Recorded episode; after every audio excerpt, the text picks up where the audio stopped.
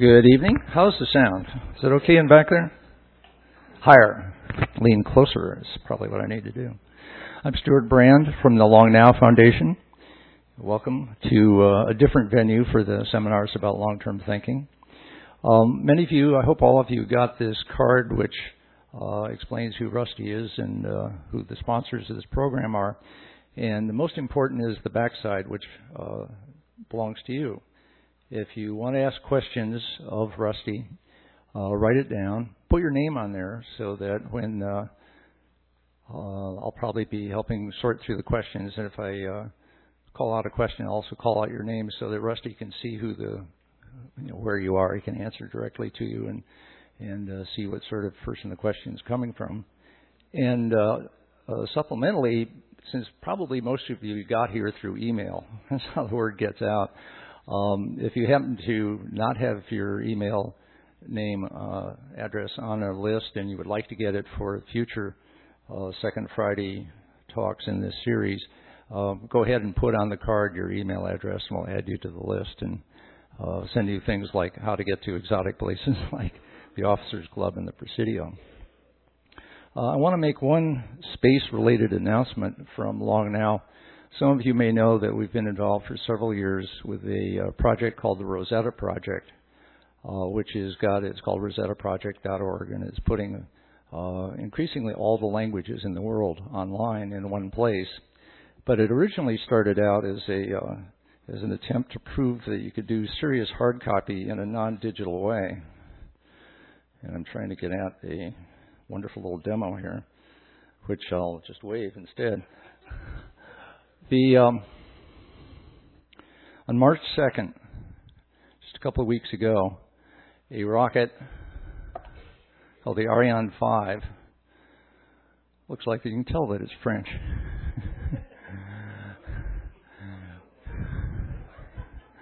the Ariane 5 went from uh, French Guinea uh, into a, an 11 year mission. This is not, this is uh, slow space ex- exploration, to go to a comet, uh, which rejoices in a, uh, was originally going to go to the comet Wirtanen, but they missed the launch window for it. So instead it's going to the comet 67P, uh, Churyumov-Gerasimenko. And uh, it's a comet which orbits the sun, you know, very eccentric orbit uh, about every six and a half years. In 11 years, the Rosetta project, which is what it's called, that's why they wound up putting a Rosetta disk on it, uh, will rendezvous with the comet and then land on it and attach to it. Uh, there'll be two parts, much as there was with the moon. Uh, one will land on the comet, the other will orbit. And a disk, a three-inch nickel disk with a thousand languages represented on it, micro-etched, uh, the same text in, in the thousand languages uh, from long now is will be there orbiting that comet. So if any time in the future somebody wants to go back and find out a thousand of the languages that were extant in the world back in the what they used to call the 21st century, uh, we'll be able to uh, find them. So that's Long Now's contribution to space. Rusty Schweickart's contribution to space is uh, enormous. I'll, I'll, just mention a thing or two besides what's in your, your introduction card. I first encountered Rusty in the late 60s. I was doing whole Earth stuff, uh, basically pushing uh, what the image of the Earth from space would do for people. And what I was sort of dreaming and, and promoting, Rusty was actually living. And he wound up giving a talk to a uh, kind of a philosophical group on the East Coast that I got a recording of, and we wound up printing it in the Coevolution Quarterly as an article, which the title was "No Frames, No Boundaries." And it was a uh, basically a telling of, of, what happened with Rusty on the Apollo 9 mission. He was uh, the first to go EVA without an umbilical. Uh, he went outside into uh, raw near Earth space with nothing but a tether uh, holding him to the to the spacecraft. And while he was out there doing work, uh, there was a delay, and he had some time to do nothing but hang there in space, being a near Earth object all by himself, watching the Earth scroll by underneath him. And uh, something uh, irrevocable happened. and he had a realization that uh, he was in a situation where he wasn't looking through a window, he wasn't looking through a television screen. He was he was in the big view. There were no frames. Everywhere he looked was all space. And where he was looking was down at the earth, where lo and behold, there were no boundaries. And it was all connected in a uh, very non political way. And basically, what he was seeing was, in a sense, all at once, all of life. And also realizing that his connection to that, being a live person, wanting to go back there, but also being outside, that he, in a sense, was representing life, looking at itself in the large scale for almost the first time. And he had the privilege of being life's eyeball for a short while out there. And uh, like many of the astronauts, he uh, was never the same after that. And since then, he's gotten interested in other near Earth objects, and he's here to talk about them tonight. Rusty Schweickart.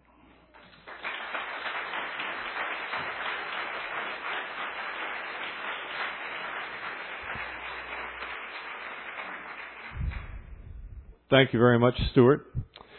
Um, the proximate reason that I'm here is because Stewart and I were doing some work in Canada last year for the uh, Canadian Nuclear Waste Management Organization, um, who are uh, a new group of people, uh, part of the Canadian government, who have been assigned the responsibility for figuring out how to uh, safely and responsibly deal with nuclear waste in Canada. And um, in that process, uh, the question came up because they're looking obviously long term. So, uh, you know, fits right in with the Long Now Foundation, right? Um, one of the questions was, uh, you know, over 10,000 years that we're trying to store this stuff and beyond that responsibly, uh, do we need to worry about asteroids or near Earth asteroids hitting us? And um, I said, yeah, you probably have to think about it. And um, so Stewart happened to be there that session as well, and he said, "Hey, that would be pretty interesting for uh, our little Friday jobs." So uh, that's how I got here. Stewart said, "Okay, how about talking about the asteroid threat over the next hundred thousand years?" Now, I would uh, normally not start off this way. I'm, I'm going to work my way around here so that I can see the screen myself. Stewart, you want your disc? Sure, thank you. Good luck in opening it. Okay, so I'm going to stand off to the side here. I hope I am I still audible in the back? Okay. All right. So, um, whoop, pardon, wrong thing. Okay. So the first question, of course, is you know what threat. Uh, I then want to talk about the local cosmic environment. Um, some options for action, in fact, because this is an actionable bit of intelligence. And um, in the end, I want to ramble a bit about uh, my feelings and my thoughts about the evolutionary context of what it is we're talking about here. Well, this is uh, what we're talking about in terms of the threat. Um, uh, in this particular instance, uh, uh, this is an artist's image of uh, what the Chicxulub impact down in the Yucatan Peninsula might have looked like. Uh, this is the one that you would recall um, occurred 65 million years ago and wiped out the dinosaurs and about 75% of all species that were alive on the planet Earth at that time. We got some more artist conceptions of this thing, various images of what it might have been like. But what I want to do at the outset here, just so that you get a feeling for this and recognize that this is an extremely exceptional event. This is not a normal, what we might expect, uh, uh, you know, a lot of. Nevertheless, this has happened many times to the Earth. Uh, the most recent one being 65 million years ago of this size. Um, the diagram to start from is probably this one up here. Um, when one of these asteroids, this particular one that came in was about 10 kilometers across, this is actually a bad drawing in terms of scale, but the actual impactor was about 10 to 12 kilometers in diameter. Um, when that comes sailing in at about uh, 47,000 miles an hour um, to an impact, it not only explodes and uh, and vaporizes itself, but it literally sends up, digs out, excavates from the earth billions of tons of the Earth and throws it up into the air. It vaporizes a lot of it. Uh, most of it it sends up at near escape velocities. About 5% of the uh, ejecta actually escapes back into space. Uh, most of it terrestrial material, not the original asteroid material. Um, and of course, you have an incredible shock wave, a seismic shock that goes out.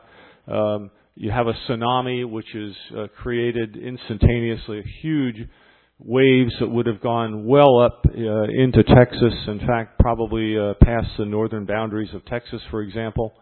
Um, but those, in some sense, are the local events, and those are, are, going to be happening within a matter of uh, a few minutes. But most of this stuff that gets thrown up into the air, uh, as I said, billions of tons of rock, ends up coming down because it goes up into ballistic trajectories out through the atmosphere into space. And like an ICBM, each one of these things, billions of ICBMs, little ones, end up raining down all over the earth. Not just locally, but around the whole earth. So they go out on looping trajectories, and many of them, and come raining back down through the atmosphere. Of course, when this happens, they become incandescent as they come back down through the atmosphere, as, any re-entering body uh, would become. Um, the result of that is that you literally have around the planet, say one to two hours or 45 minutes to two hours after the impact, you've got these incandescent rocks hurtling down through the atmosphere, landing all over the planet. The temperature of the sky uh, after about an hour becomes on the vicinity of 1500 degrees centigrade. The result of that is that you have instantaneous flash fires, spontaneous combustion of all vegetation around the planet. Um, not only do you have, of course, then all of the uh, toxic gases and things from the molten rock, um, and hot rocks falling, but you've also now got a lot of soot and smoke, again, totally filling the atmosphere. So for a matter of uh, uh, several days, you probably have conflagration all around the Earth. Um, at the same time, uh, with all the soot and smog there, uh, once the fires burn themselves out, now you have a total darkness because no sunlight reaches the surface for as much as, say, two years after an event of this size. Um, once, uh, of course, the, the, whole chain of life, uh, or most of it, uh, disappears. In this particular case, about 75% of all species. The reason it's not 100% is uh, several interesting reasons, but it, it, turns out when you do the detailed analysis, this, this is difficult. Bear with me. Uh, when when you do the detailed analysis, what you find in the same way that lava flows will cover the island of Hawaii, nevertheless, there are always these little islands. Norm, what do they call them? Pahoukas? Okay, there's a, there's a name for these little islands that the lava flows all around, but you, you always have certain regions uh, somewhere around the earth where uh, it didn't burn. It, it didn't have a, enough of an infall to create uh, the same devastation. As a result, you have refugia for life in various places, and once the uh, the, the, nuclear winter disappears, uh, life begins to reemerge. Um, let me give you one other uh, uh factoid on this. Uh, again, with the atmosphere at something like 1500 degrees centigrade from something like this, in an event of this size, the Chicxulub impact, about it, it's thought that about one meter of the ocean's surface boiled away in, in this event. There are impacts that have occurred on the Earth in which all of the water of the Earth, it's about a 50% probability that we were hit throughout the life of the planet by a 200 meter asteroid, in which case the total ocean would have boiled off. So these are huge events that, that, that we're talking about here potentially. Um, 200, what did I say, 200 meter, 200 kilometer. Thank you. Well, let's come down to a, a more frequent uh, event. Uh, this is the the Tunguska event that occurred in 1908 in Siberia. Um, This was a very small, uh, about a 60 meter uh, diameter asteroid that came in. Um, it never reached the ground. In fact, until they're about 150 meters in diameter, they will end up exploding um, as airbursts, not hit the ground. Um, it depends a bit on the composition of the asteroid. Uh, but in this case, it was a 60 meter asteroid. It came in, it exploded at about 18,000 feet, 20,000 feet. Um, the explosive force was about 10 megatons equivalent of energy. And uh, without creating a crater at all in the forest in Siberia, it nevertheless blew down um, uh, 2,100 square kilometers of forest, absolutely flattened it and burned it. Um, if you superpose that 2,100 square kilometers on the city of London, this is what you get. It, you would have, instead of wiping out one person, as happened here, a reindeer herder apparently, um, you would have wiped out uh, what eight million people or something like that in the city of London. So it's all in where it comes down. At the um, at the silly end of the scale, uh, from time to time, a rock comes through somebody's ceiling, ends up in their basement or in their bedroom, or in this particular case, a woman's car uh, got penetrated by a, uh, an asteroid fragment in Peekskill, New York. And these things you'll read in the papers, uh, you know, every couple of months, actually somewhere in the world. Well, you know, we're not alone in this, and if you, you know, you don't have to be a rocket scientist to figure out when you look at the moon that it's characterized by craters of all different sizes. Um, in fact, everywhere you look in the solar system, here's Mercury, and again, at the large scale or at the more detailed scale, um, what you're seeing are craters, craters, craters, craters. And of course, those craters are all caused by um, not all, but almost all caused by asteroids that have impacted these bodies over the life of the uh, solar system.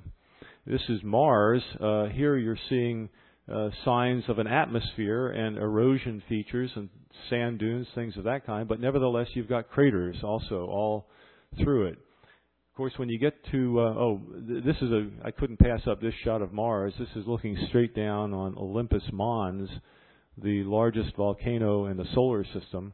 Um, this is about uh, three times as high as Mount Everest, about 23, 27 kilometers high, about 500 kilometers across.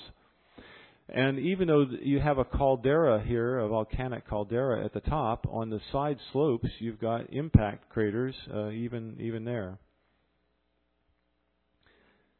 so here we have um, our share on Earth. These are uh, sampling of about three of uh, excuse me three of about 190 or 200 or so that we know now uh, that we found uh, evidence on Earth. This is Meteor Crater in Arizona, about 1.2 kilometers.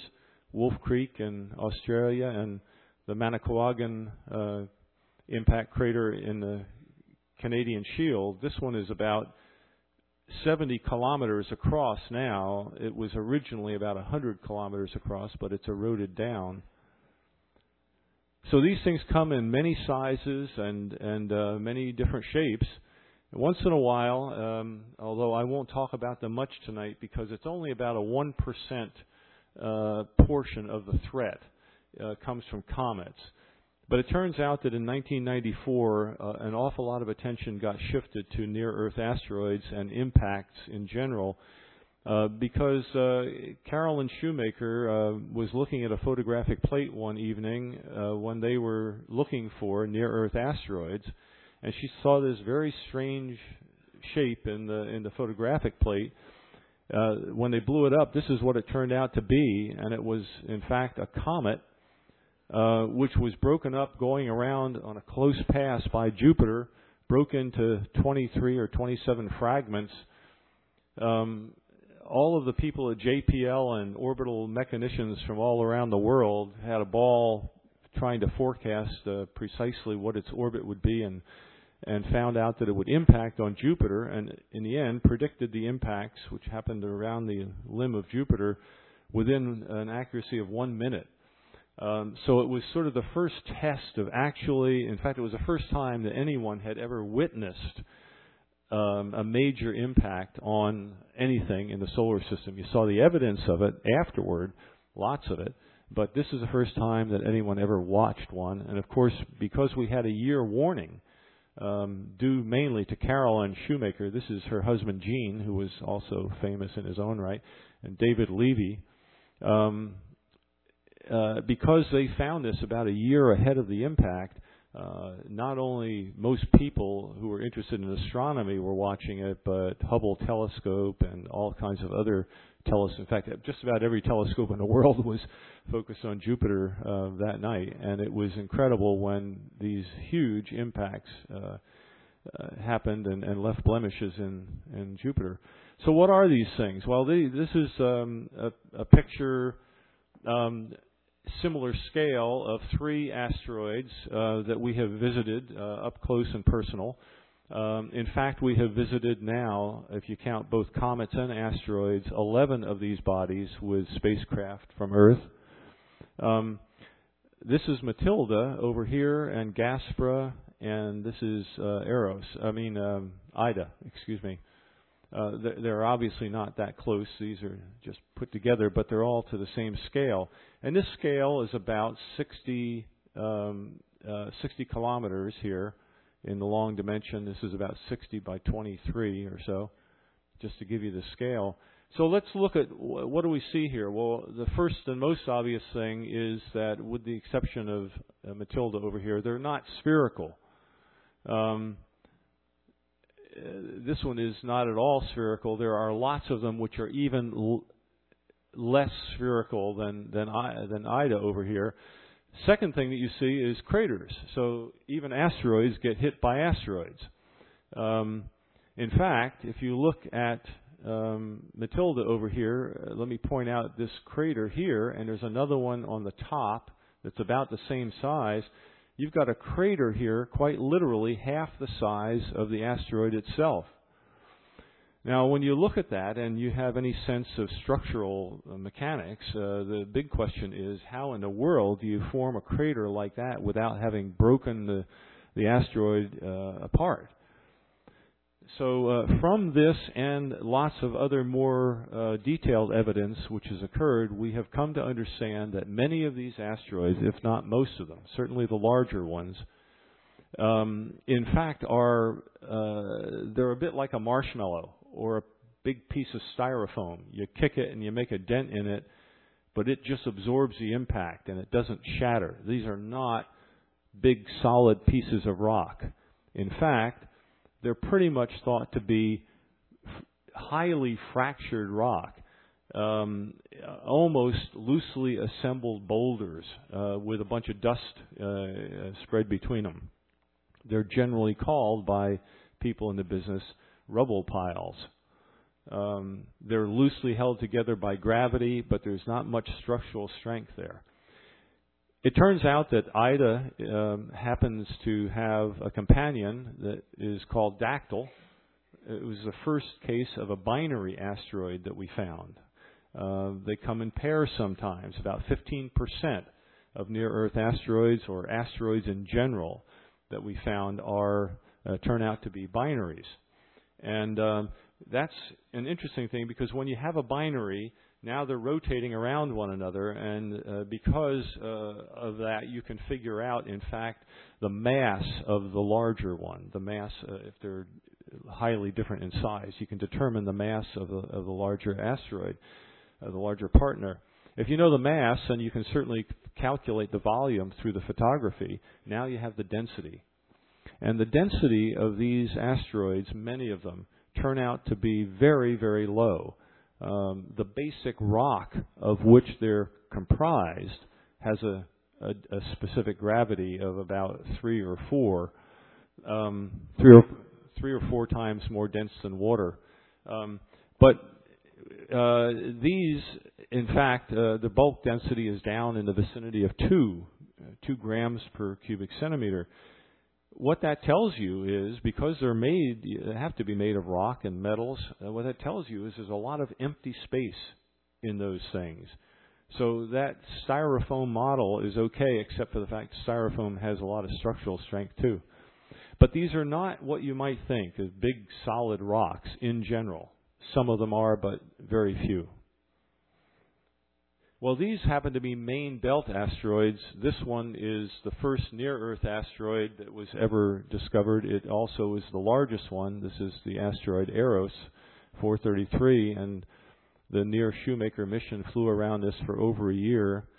Um, we have a lot of information on this. It's the largest of the near Earth asteroids. It's 26 kilometers long, so it's very large, which is why it was the first one discovered somewhere back around 1946.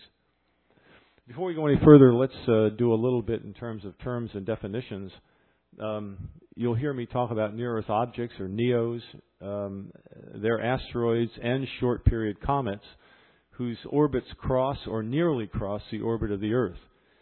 Um, the two terms are almost interchangeable. A NEO would be a near Earth asteroid. Um, uh, in fact, about 99% of the NEOs are, in fact, asteroids and not near uh, short-term comets, short period comets.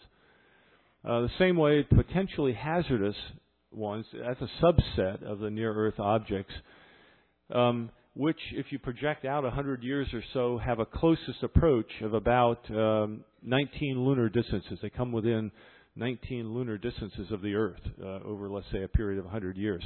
We call these potentially hazardous uh, objects because um, if one swings by Mars, for example, or even another uh, uh, near-Earth object um, close enough, their orbits can be distorted to the point where they will impact the Earth. So um, that ends up being about a 21% of the total population we put in the potentially hazardous category. And the same thing for PHAs for asteroids. The Spaceguard Survey is the current search program which is looking for tracking and cataloging all of these near Earth asteroids. Um, and the goal of that program is to, within a period of 10 years, it started in 1998, in 10 years to catalog 90% of all of the near Earth asteroids over one kilometer in diameter. Only the big ones. Those are the those are the crowd killers, and we'll get into that in a minute.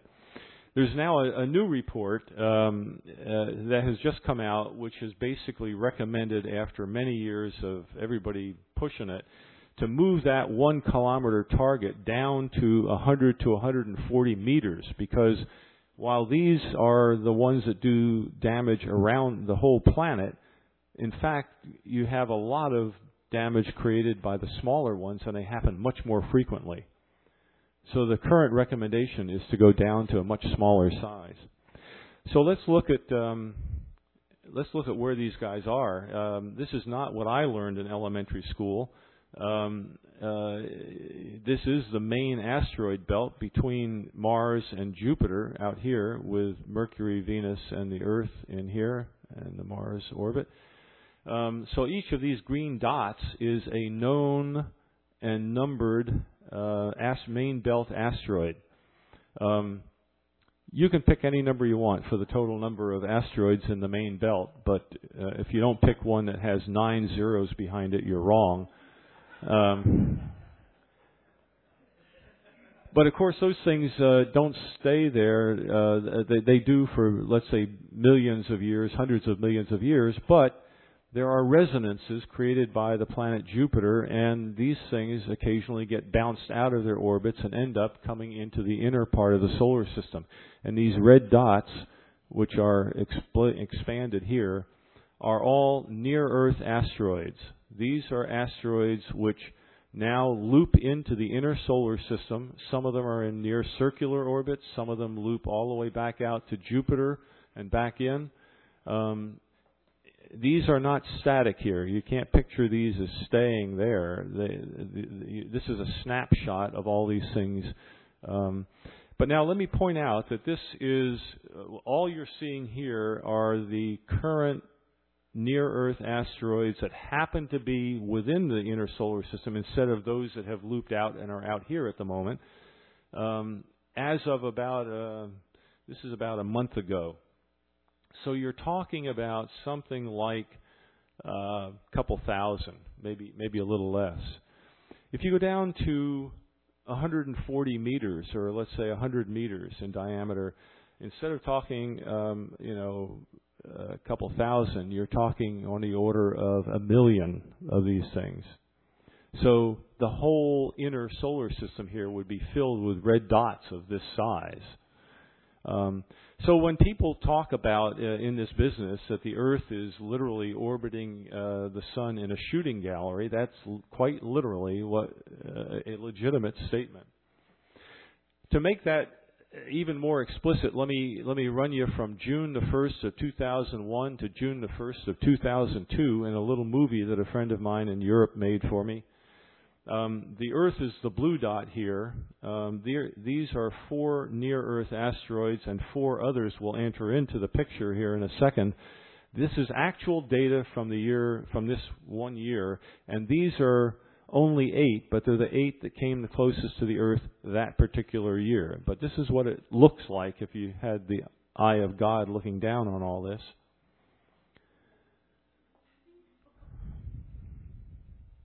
And now, in your mind, as we go through this, what you want to do is multiply the number of these things by, uh, you know, a hundred thousand or something like that, and multiply one year by, you know, you name it, as Stewart did a hundred thousand years, and you get some idea of the fact that it's only a matter of time before we run into these things. Now, to give you a slightly different feel, this is again done by my same friend, and what he did here was he took again the Earth here, and now he plotted all of the known potentially hazardous asteroids. Remember, this is only 21% then of the total known uh, NEAs. And what he did was was just plot one year of all of the known PHAs. And again, as soon as we get the detection programs really cranked up for the smaller guys, we're going to end up populating this space with a thousand times as many of, of these guys. Now, of course, I you know I, I probably don't need to point out to most of you that the, that the size of these dots is much much larger than the actual size of the asteroid in in terms of this perspective. Even the Earth is much smaller than the size of that dot. So uh, they look like they hit here, but they actually don't. Nevertheless, there is a real world that we're living on, and these things do have finite size. So this this looks complicated. I want you to forget about this box up here and forget about most of this stuff. Picture this graph with just that big dotted, uh, or not dotted, but dashed blue line, because that's really what uh, what the assumed population of near-Earth asteroids is. And I'll explain this chart a bit because it's important to get a picture here. Um, here you have the number of um, the number of years before an impact of any given size. So let's just take, for example, this is a log scale. So this is powers of 10. So 10 to the 0 is 1. So that what that means is every year we're going to have an asteroid of that size hit the Earth. In other words, you come over to the blue line and up there, and what that says is we're going to have about a um, what? It's going to be about a the energy is about uh, that's 10 to the minus 2, so that's 10 megatons. Uh, excuse me, this is megatons, so there's uh, 100 kilotons, there's 10 kilotons. So we're looking about uh, 3 or 4 kilotons, uh, a 3 or 4 kiloton impact every year that means uh, something that's about four uh, meters in diameter enters into the Earth, into, hits the Earth every year, gives you about a three kiloton explosion. Uh, that's on an annual basis. Now it's very interesting because a couple of years ago, in fact, about a, just a little over a year ago, at the height of the tension between Pakistan and India, one of these things, in fact, a little bit larger than that, it, it turned out to be about a 12 kiloton explosion, occurred over the Mediterranean, where a near Earth asteroid entered in and exploded. If the Earth had only turned slightly less at the, t- at the time, if it happened two hours earlier, it would have occurred right over Pakistan. And tell me now if the India, if the Pakistanis would not have thought that that was an Indian nuclear weapon. Uh, so these things can have real consequences aside from coming down deeper and hitting people on the ground. Well, that's the small, you know, those are the small ones once a year. Let's go down here to uh, 100 million years, 10 to the 8th. Okay? At 100 million years, we're going to have that that's something like uh, 600 uh, what is it? 10 to the 8th megatons. Uh, so about 60 meg- uh, 60,000 megatons and that's about a 10 kilometer object size object, and that's going to happen once every um, every 10 to the eighth, once every 100 million years, and that's that in fact is the Chicxulub event that we saw earlier that wiped out the dinosaurs. So Stewart's test here was what happens in the next 100,000 years. Well, here we go. 100,000 years, 10 to the fifth. We come in here, and what we've got is about a 6,000 megaton.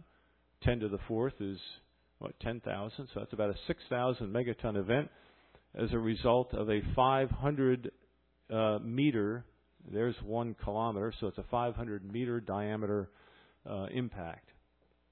And you can pick any size that you want, go up there and figure out how often they're going to hit. This, this chart is, in a sense, the compilation of all of the analysis which says what is the population of these guys? What statistically, what do we got what kind of an environment are we operating in? Now, just to um, then make that explicit for my friend here, in the next 100,000 years, we're likely to see one 500 meter asteroid of about 6,000 megatons blowing off. But at the same time, we're going to see 10 200 meter asteroid impacts, 400 megatons. The largest nuclear weapon ever made by humanity was made by the Soviets, and it was about 60 megatons. So that gives you an idea. You've got to put together about seven of them to come up to to that, and uh, you know what, a hundred of them uh, to, to come up there.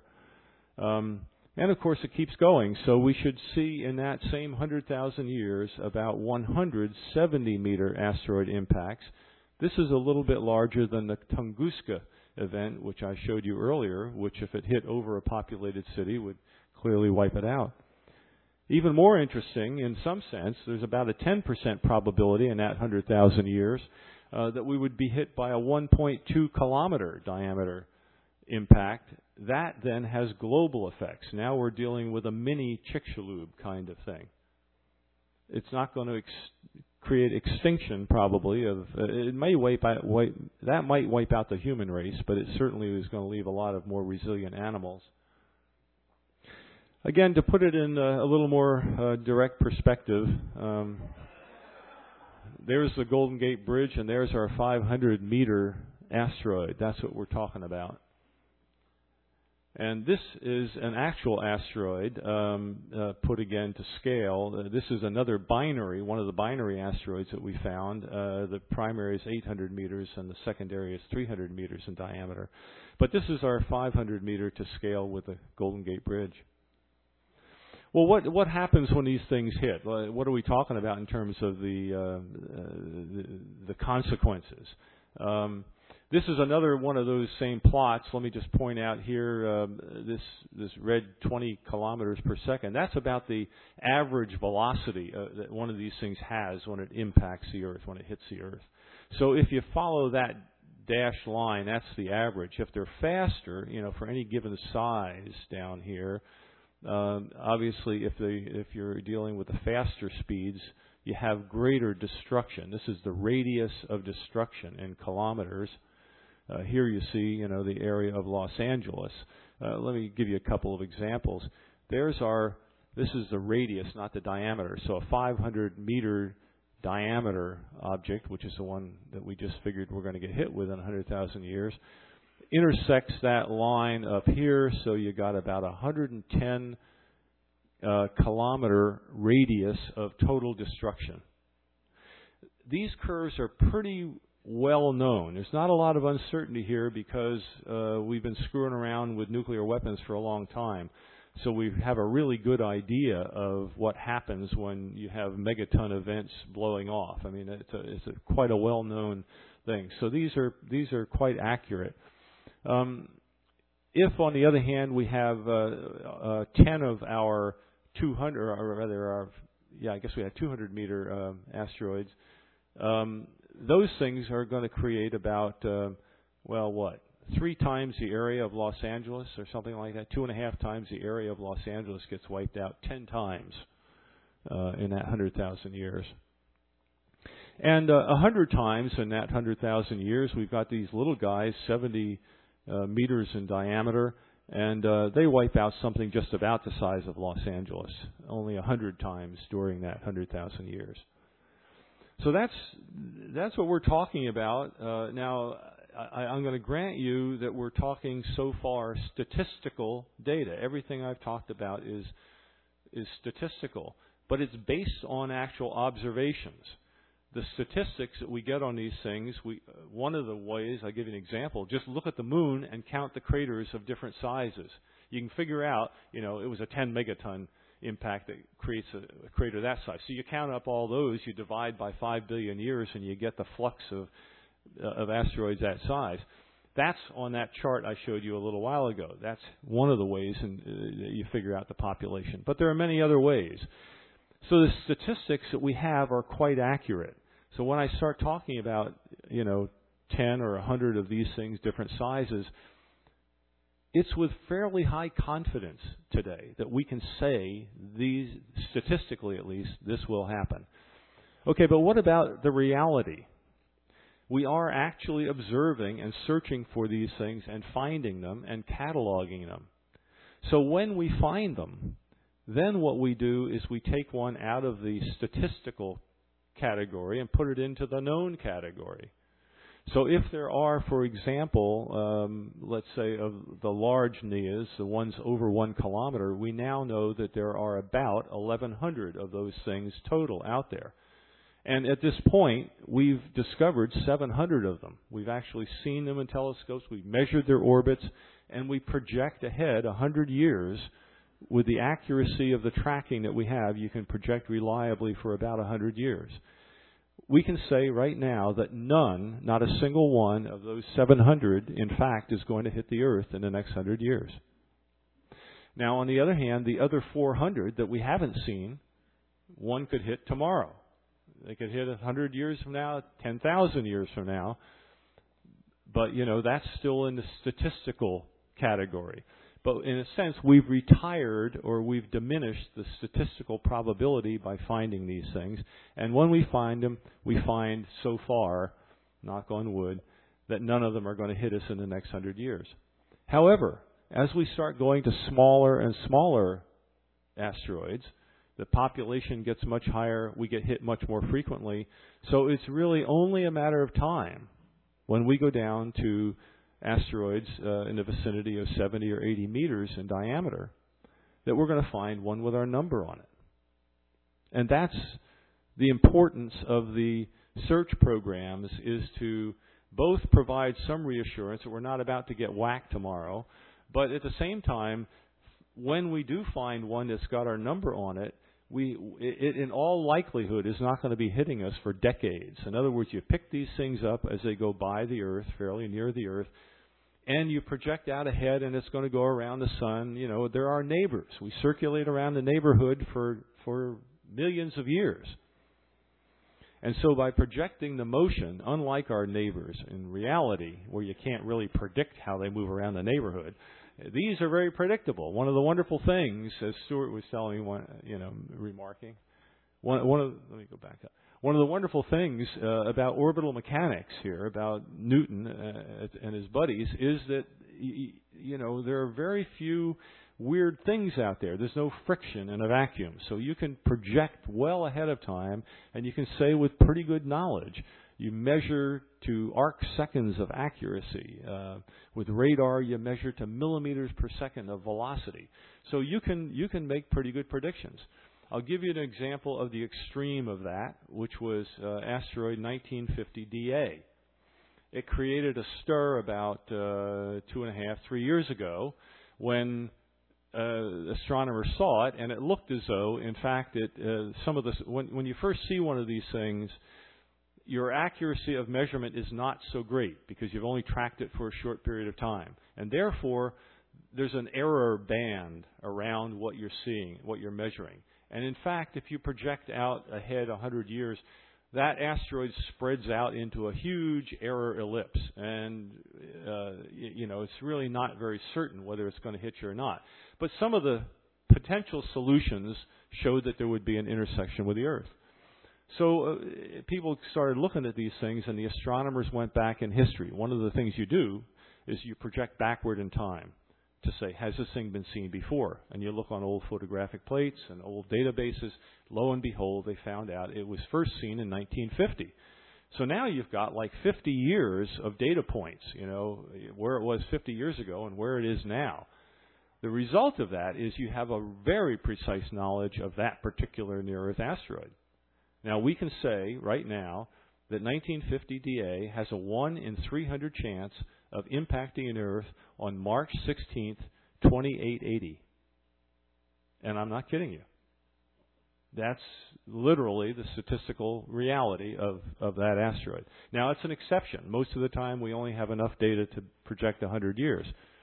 But that's, that's what we're looking for is that kind of ability to project out. So in the general case, when you detect one of these asteroids, it's not about to hit you. It goes around the sun many, many times, and then three decades from now, five decades from now, 85 years from now, or 2880, you see, yes, indeed, we're going to be at the same place in space at the same time as that asteroid. So the detection program then is awfully important if you want to do something about these things. We don't just want to know where they are and catalog them. We want to know are they going to hit us? And if they are going to hit us 20 or 30 years from now, let's take some action. So here we, we're now going to get into the idea of deflection.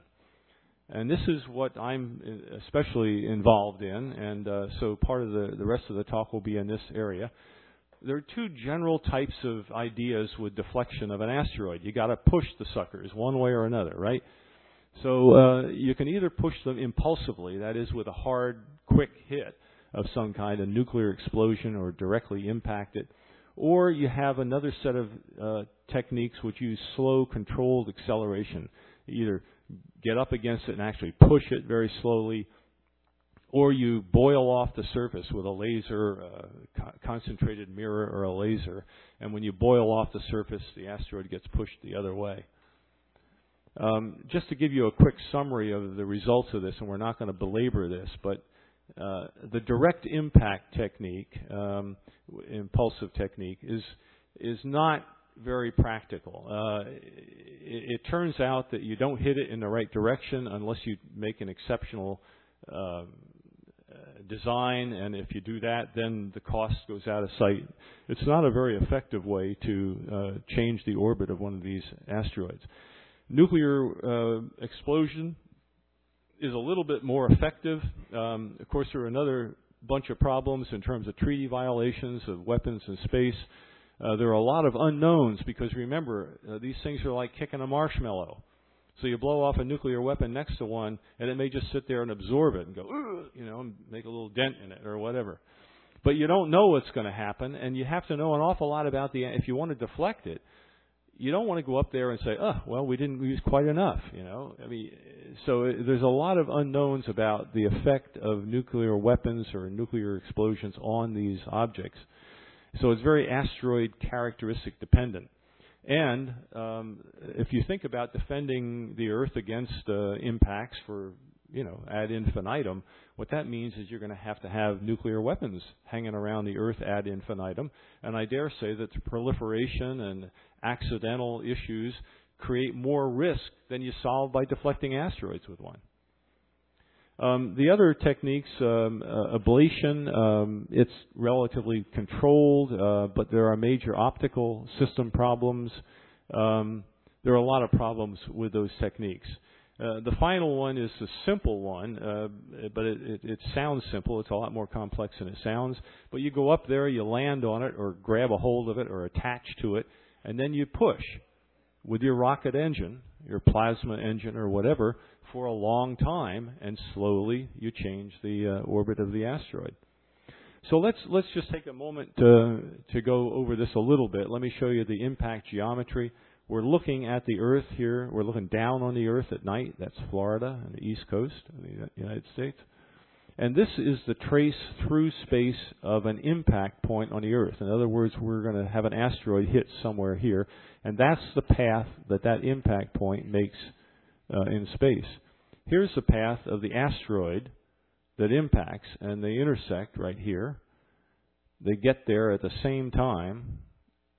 This is the velocity vector. If you want to, if you, if you follow vector stuff, that's the velocity vector of the asteroid, and that's the velocity vector of the um, impact point. And it's the difference between those two vectors. In other words, it appears, if you're sitting at that place on Earth, the asteroid doesn't appear to come in like this. It appears to come in this way, like that.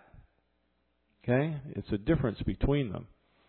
Um, so that's that, that's what we're looking at. What we need to do now, it turns out that if you want to avoid an impact, the most efficient thing you can do is to change the size of the orbit of the asteroid. You do that by pushing it along its velocity vector. You either speed it up or you slow it down. You don't push it sideways because that doesn't do anything for you. And I'll show you that in a minute. But what, what the right thing to do here is to slow down the asteroid so that after you've pushed on it, it ends up being back here when that impact point is there and it goes flying past the Earth instead of hitting it. So here we are up in orbit, the Earth's orbit, and there's our 2004 hypothetical 1 asteroid. Um, and what we want to do is push on that asteroid uh, at this point, perihelion, that is closest point to the sun. Uh, and if you push on it there and increase its velocity very, very slightly, this orbit will get slightly larger, very, very slightly larger. And therefore, because the orbit is slightly larger, it will take longer to go around the sun. So here's our task is uh, again this is with a slow push but even with a nuclear weapon here you could do the same thing.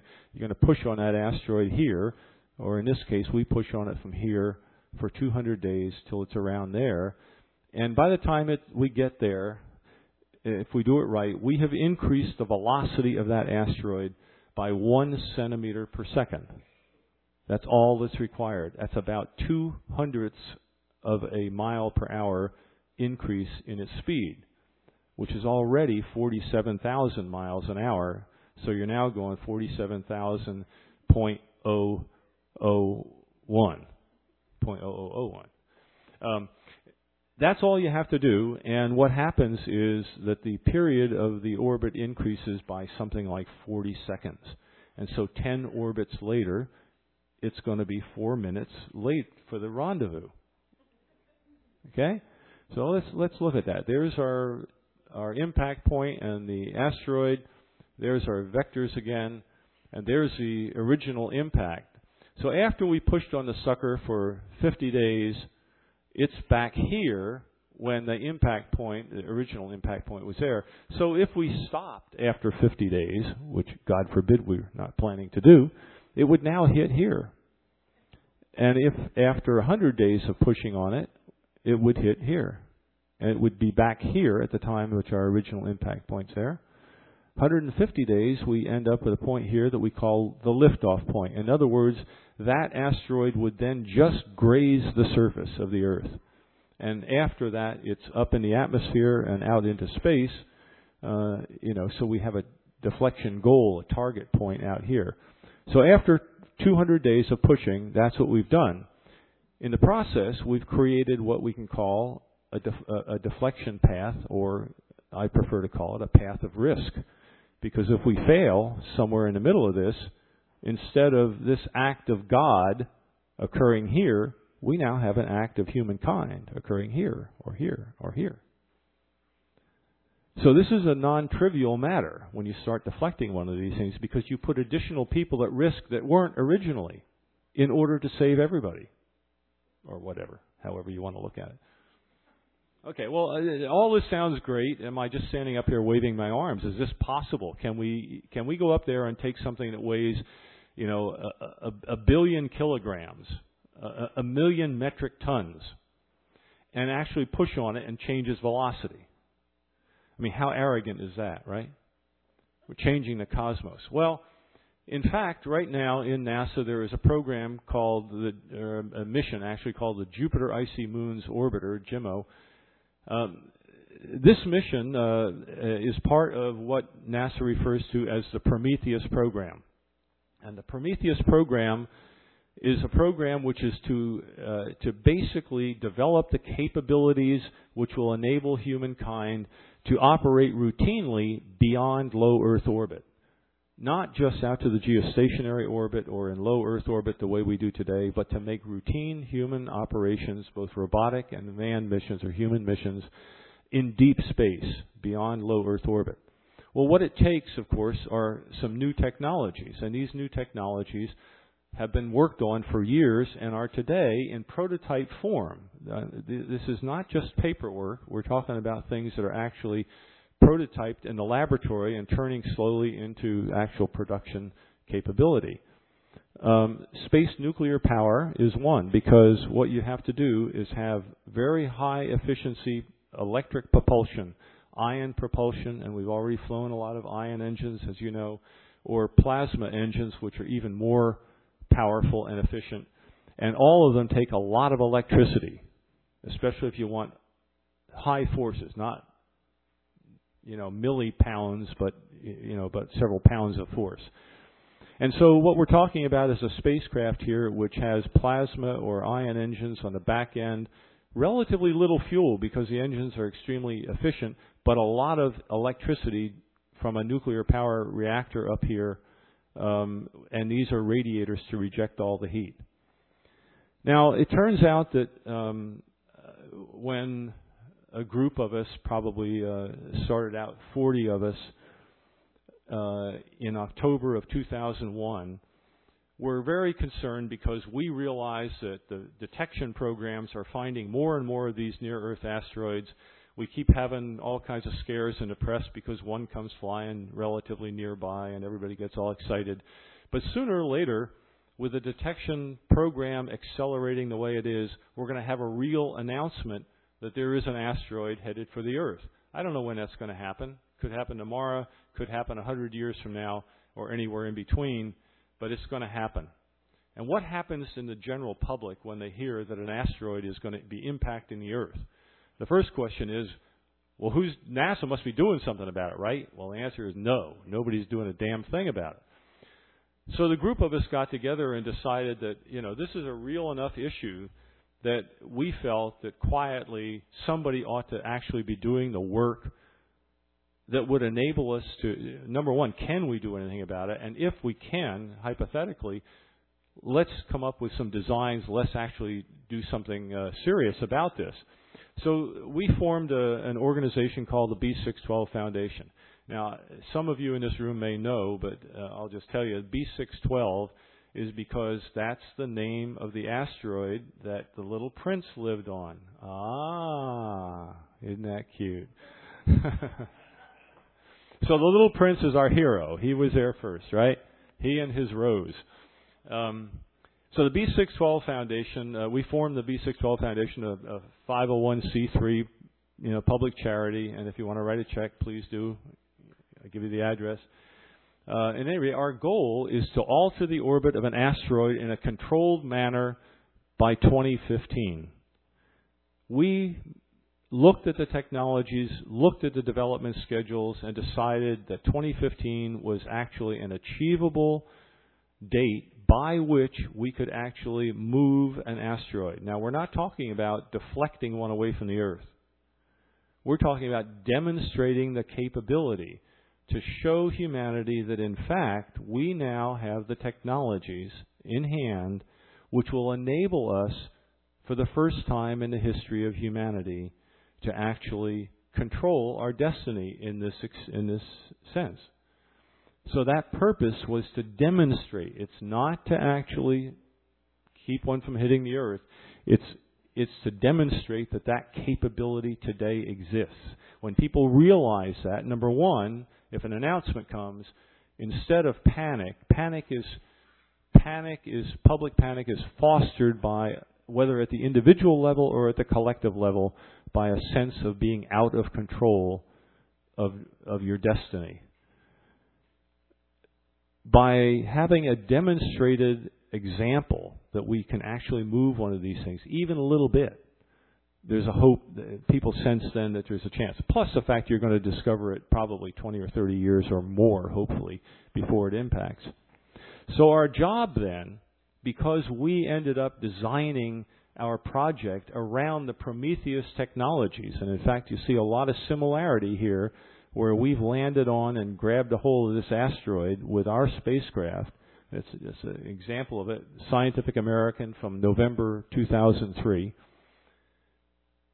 Our job then is to convince, and I would put convince in quotes. I probably should have done it there, but to convince NASA to incorporate the B612 mission in the Prometheus program. They're going to fly these Prometheus spacecraft anyway well before, well, about 2015. So what we're saying is instead of going out, you know, to play footsie with Pluto, you know, let's go out and develop a capability of landing on asteroids. You know, they're great things to mine. There's tremendous resources in those asteroids. Water, oxygen, you can use it to go further out into space. You can use it to help a colony living on an asteroid or whatever. I mean, there's resources out there that can be used in space. In fact, you can do commercial mining and co- commercial manufacturing eventually on, on asteroids. In addition, there, you can learn a lot about the origins of the solar system and, in fact, the origins of life in the solar system by studying scientifically the asteroids. In the same way, you can learn a lot from the comets, like Rosetta is going to do. Uh, but in addition to that, as a side benefit, hey, you get to push them around a bit too and in the, in the end, push them away from uh, an impact with the Earth. Okay, so that's that's really the the, the, the main part of the story. And now I want to come to the to the um, the more philosophical part, and and frankly to a part that is. Um, when I look at myself, I mean, I, I, I care about obviously uh, potential impact, but when I really think about what we're talking about here, um, what I find fascinating uh, is the scope of what we're doing in terms of um, the life of or life in the universe. Um, some of you who are older may remember when The Fate of the Earth, a book by Jonathan Schell, was written somewhere back in the 70s, I think, at the sort of the height of the Cold War. Um, Jonathan Schell's book was uh, uh, really seminal for me. I, I can remember to this day. In fact, my daughter's up here in the front row. I remember Diana sitting in, the, in our living room in Houston reading reading this book, and I, I can remember getting to the part where he very graphically and in a very personal way illustrates the fundamental difference between me dying or us dying, or a few of us dying, and extinction of life. They're very, very different. And so, what I got out of that book, in, in a way, was like a club over the head, was that there is a there is a qualitative difference, a huge qualitative difference between individuals or even groups of individuals dying and extinction of life or humanity or whatever. Well, the other side of that coin is that living is not the same as immortality. And what we're talking about here with this capability is meeting one of the two basic prerequisites for immortality. Immortality is going to require two things. It's going to require eliminating those things which are going to create extinction of life I pointed out earlier with Chicxulub, but also with a 200 meter or 200 kilometer diameter uh, impact, you, you, you almost you sterilize the surface of the planet. Now, actually, things even survive that, but that's a different story. Um, in any event, what, what happens here periodically in the whole history of the Earth is that life starts up, it begins to diversify and, and, and form a tree of life, and along comes this crazy cosmic gardener and goes whack with his machete and wipes out, you know, a couple of branches off the tree of life. And then nuclear winter goes away and the greenhouse effect happens and blah blah blah. And finally the stuff starts coming up again. And just like in your garden when you cut things they start growing all different kinds of ways and they bloom again. The tree of life starts exploding. Whack! Along comes another swipe by the cosmic gardener right? That's where we are today. I want to point out something to people they don't realize. Think about the dinosaurs they got wiped out 65 million years ago. If the dinosaurs didn't get wiped out, mammals would never have made it. We made it because the dinosaurs didn't. That's why we're here. We're now on the top of the heap. The question is, are we going to be like the dinosaurs? But before I get into that, let me look at the dinosaurs. 65 million years ago. Let's picture when that is. Mentally, that's a long, long time ago. Okay? But if the earth were formed on January 1 a year ago and it's January 1 a year later now, when was that? December 27th. No, it just happened. So it's important to understand that that crazy cosmic gardener not only whacked life back billions of years ago, shortly after the formation of life, but he just did it on December the 27th the last time. But now, for the first time, we have the opportunity to interrupt that process, to stop that crazy cosmic gardener from screwing up our immortality, at least in this niche, in this, this local spot in the universe. The second requirement for immortality is to diversify your location. And again, uh, through all these technologies that we keep inventing, we're gradually getting and developing that capability. And if you want to extend a couple thousand years out, you can picture that, in fact, we can be going not only to other planets, but maybe even to other, other stellar systems.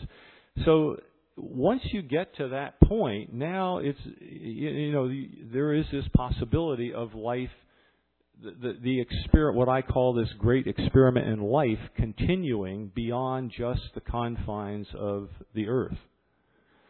And that's an amazing thing that that capability is with us right now. So the question is, do we take responsibility for life in this part of the universe? Now, I have no doubt that life exists elsewhere in this huge universe in which we live. We're not an exception. I can't prove that, but you sure have a hell of a job convincing me of that. Life that has existed elsewhere in the universe runs into the same problem. This is not a solar system problem. This is any planetary system challenge or problem. Any life which has existed elsewhere in the universe and survived has gone past this point. I have no doubt that others did not. So this is a very interesting cosmic evolution moment in time where we find ourselves. Now, you know, I'm not going to be able to sell this program to NASA on that basis, let alone my local congressperson. But nevertheless, I, I think it is something which, you know, as you're falling asleep tonight, you can kind of mull over and figure out whether you're on board or you're not on board. If you're on board, write us a check. You know, we're a 501c3, right? Okay, so with that, I, I'm going to stop uh, my part of it and ask for questions, and we'll shoot from there. Thank you very much.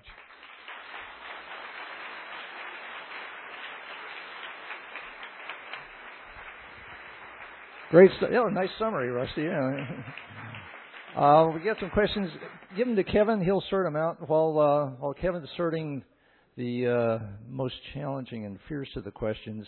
I happen to have some inside knowledge that I'm going to uh, pose to Rusty, which is I know he was just at a gathering in Southern California that was in the newspapers the other day amongst uh, a whole bunch of the asteroid thwarters that are out there.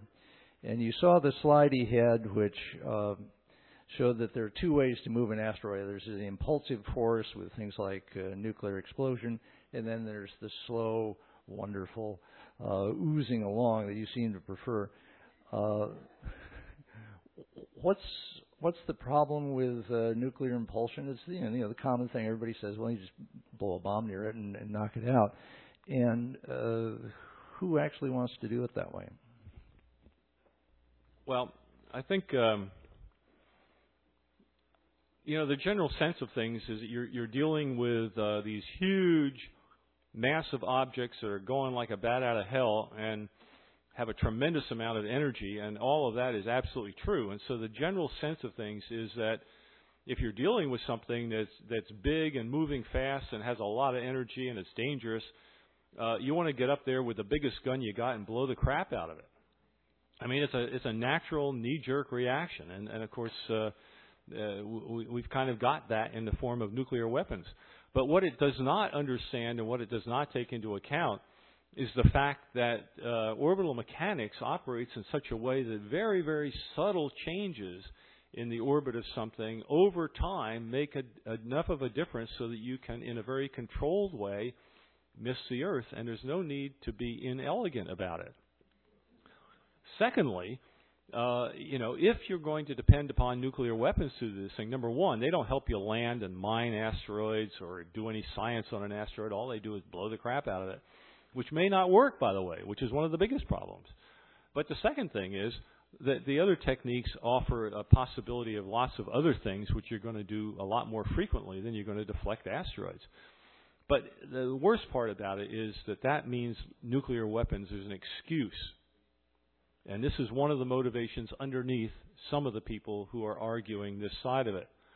It becomes an excuse to to weaponize space. And for me that personally that's anathema. But there are some people and we can all name names if we think about it who would like nothing more than to have US weapons, nuclear weapons in space. So here's an excuse for it. And in fact, the Chinese, to some extent, have already mentioned NEOs as a reason for their nuclear program, believe it or not. Anyway, I, uh, so I, I, I like the elegant solution rather than, than the brute force solution. Would one of those names be Rumsfeld by any chance? he said it. Yeah. okay. Uh, this is from Shelby. Is Shelby here? Shelby, stand up. Thank you. Shelby asks if asteroids are like marshmallows, how are they able to impact the planet so forcefully? Uh, Shelby, the best way I can um, I can illustrate that. First of all, I want you to picture yourself in a vacuum. Okay, and and let me let me say when when something is moving at you at 20 kilometers per second, 47,000 miles an hour. Um, put yourself in a vacuum now and have a marshmallow come at you and hit you at 47,000 miles an hour. Well, I think you can picture that that isn't going to feel like a soft marshmallow. I mean, that's a, that's going to go right through your head and make a hole exactly the size of a marshmallow. Um, the app, so, so you know, fluff going at 47,000 miles an hour uh, is extremely dangerous. Um, the atmosphere um, for something, as I said, 70, 70 meters in diameter, it comes partway through the atmosphere, and the heating and all the rest of it is such that it will it will, it will disintegrate. But as soon as you get up to 150, 200, 400 meters in diameter, the atmosphere doesn't even exist. I mean, it's just like it's not there at all. An asteroid of that kind will burrow, I mean, a 400 uh, meter asteroid, for example, will burrow down into the bottom of the ocean at the deepest point in the oceans. All the way down through the whole ocean, hit the bottom rock, and you're going to have an explosion which creates a huge hole in the ocean. And that's where a tidal wave comes from, from the water rushing back into that cavity that's created by that impact. So anyway, I got off the track there, but uh, the fact that it's a marshmallow makes no difference at all. It's the mass and the velocity, which is the energy. If you multiply the mass times the square of the velocity, cut it in half, you're going to get the energy of that marshmallow, and it's the energy that ultimately counts. Uh, here's a question from Eli Shurianaji. I'm probably pronouncing it wrong. Thank you. Eli. Um, thank you. Who will fund the project to move an asteroid in the future? What is the cost of a project like that? Should the UN or other international organizations get involved? Um, that's uh, softball across the plate, chest high. Uh, this this person has read some of the things I've written. Um, that's a very good question, and the answer is we don't have the slightest clue. Um, put yourself in the position of uh, Spain. Well, make it somebody else. make it almost anybody else. Um, an asteroid is going to hit in your country. The U.S. Department of Defense says, trust us, we got it, don't worry about it. You going to believe that? You going to feel good about that? If you're an Iraqi, if you're an Iranian, or whoever the enemy of the day is? Um, NASA? Oh, the United Nations is going to mount the program. We don't have any idea. There is no answer to that question. And not only that, everybody is avoiding it like the plague. So, there, number one, there's no answer. At the moment, we don't care about that because we think, and I say we, the B612 Foundation, think that the most important thing that can be done right now, and therefore we should do it right now, is to demonstrate this capability. And NASA can demonstrate the capability. So the immediate task is to push NASA to demonstrate that humanity can take charge of its future. Now, NASA's not going to do it, but they can demonstrate the capability, and that is n- number one important. However, look at that path of deflection that I showed there. When you start pushing this asteroid, if you fail, if the engine fails, or you blow up, or whatever, now you've dragged it off Spain and across the, to the UK. And now you failed. Oh my God, there goes London. So who decides what the path, the actual path of deflection is? Who monitors whoever is going to push it while they're pushing it? Did they shut off the engine purposely, for God's sake?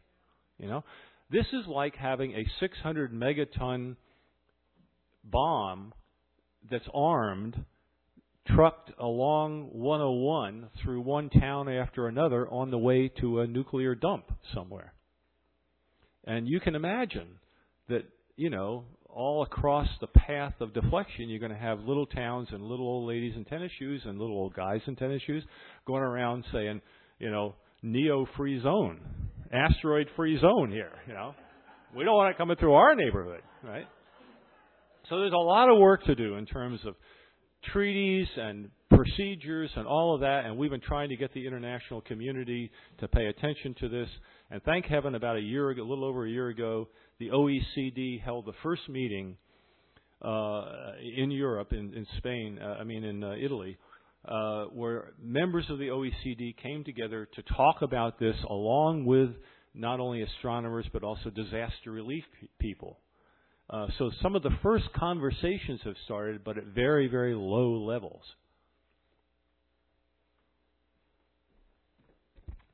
Here's a question from Anonymous who can stand up or not. Uh, how are these objects detected? And uh, in line with that, what is your opinion of the uh, future loss of the Hubble telescope? Um, that that first question is a, is a very very good one. Um, uh, right now there are about uh, five or six major survey telescopes which are being used to scan the skies every night for near Earth asteroids. And they take successive pictures of pieces of the sky, go back to them, and see if in that same picture, five times during one night, anything moved. Okay? The typical one, uh, LINEAR, let's say, the Lincoln Near Earth Asteroid Research Program, uh, the LINEAR Telescope, uh, which is not a large telescope. They're only about one meter in diameter, actually, that are being used to do this, but they have a fairly wide field of view, so they can cover the sky. But uh, LINEAR typically will pick up 10,000 moving objects a night. Okay? Now you have to sort through them, luckily by computer, to find out how many of those do we already know about. That ends up being uh, you know, 9,980. Okay? So there are 20 new ones. And you say, well, what are those? You know, well, two of them are satellites and blah, blah, blah, blah. You know, oh, there's three new NEOs, right?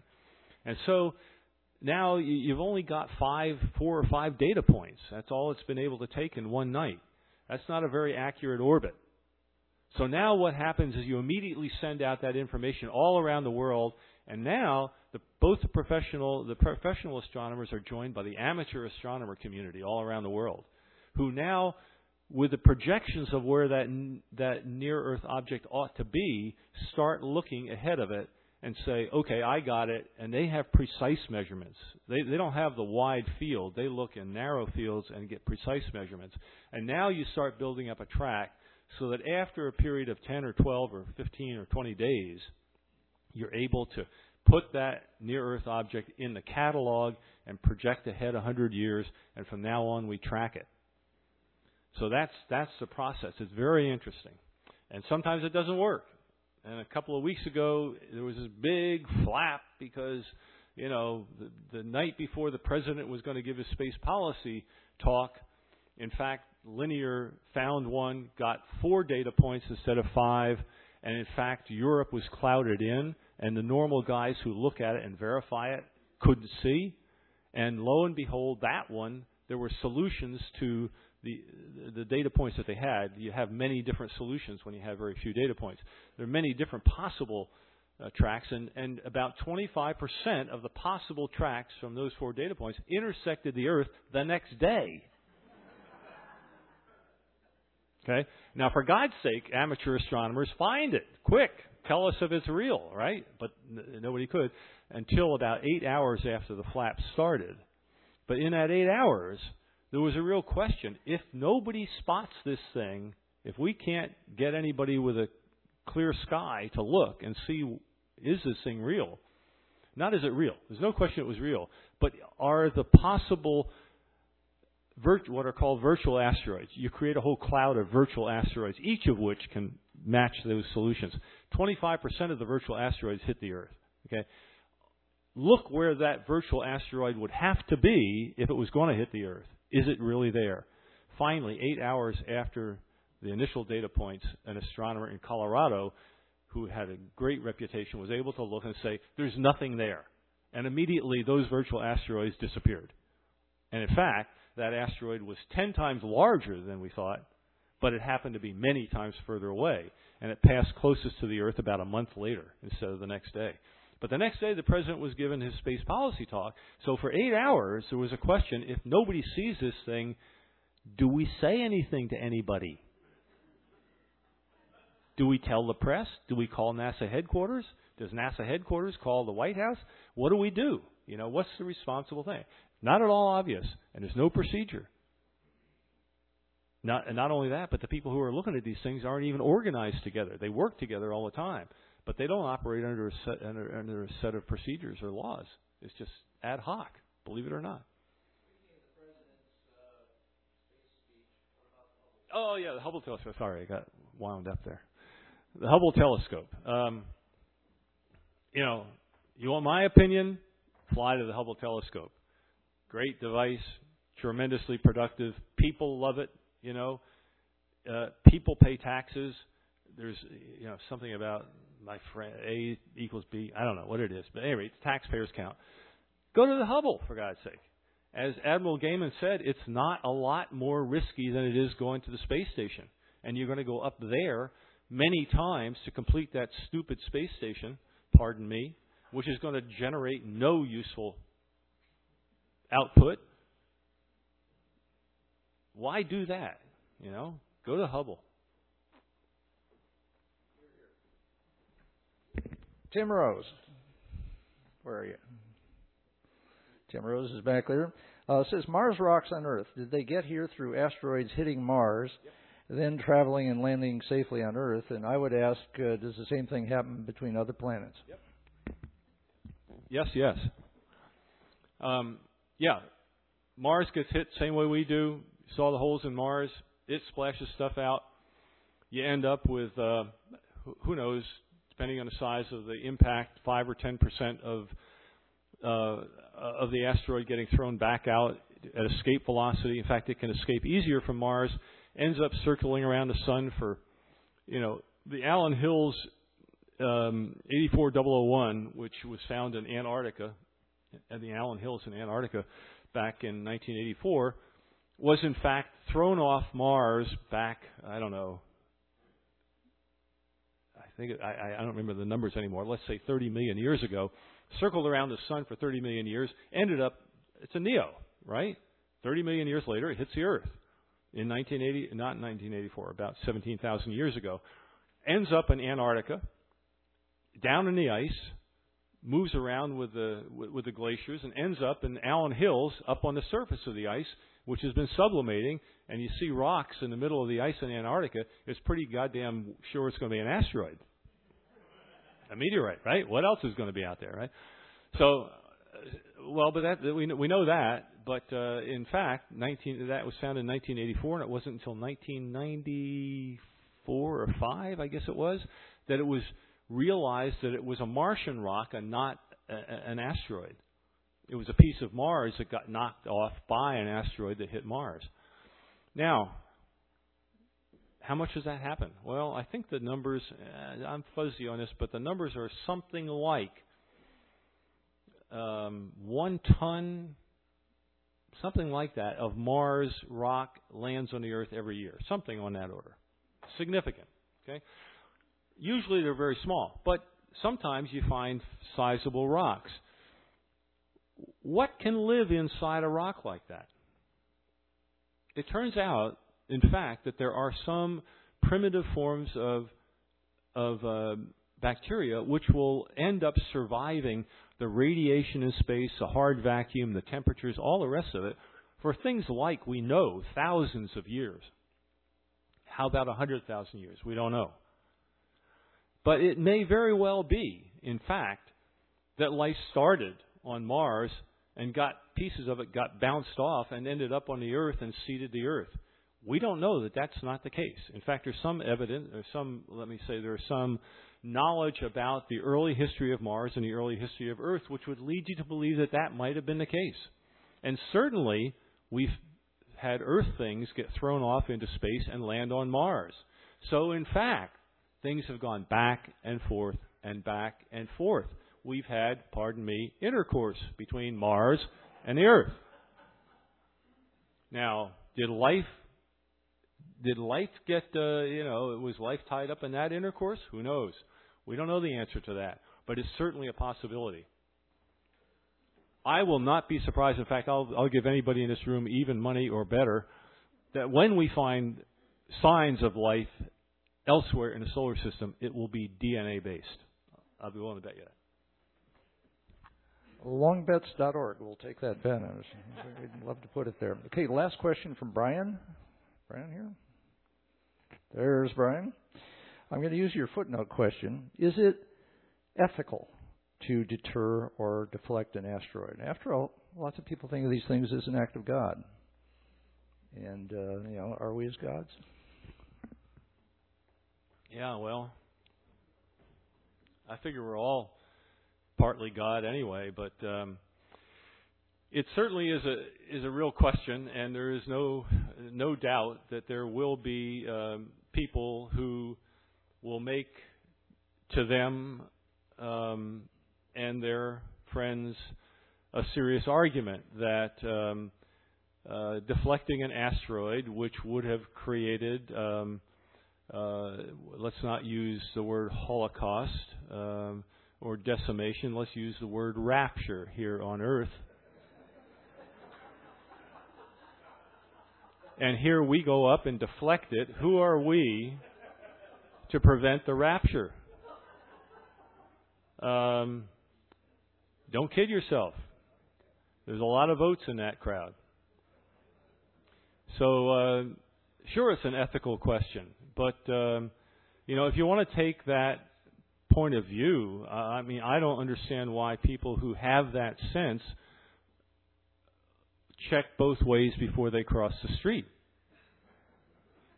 I mean, you know, why should you interfere with God's will by having that guy hit you or not hit you because you saw him coming? I mean, it, you know, it gets to be an argument ab, absurdo reduction or whatever. You know, I don't, I don't know Latin, but it's a stupid argument. But nevertheless, nevertheless, uh, to, to, to some people, it, it's uh, it, it is real. I mean, ethics uh, cover is a, is a very wide, if a thin, blanket. No. You're welcome.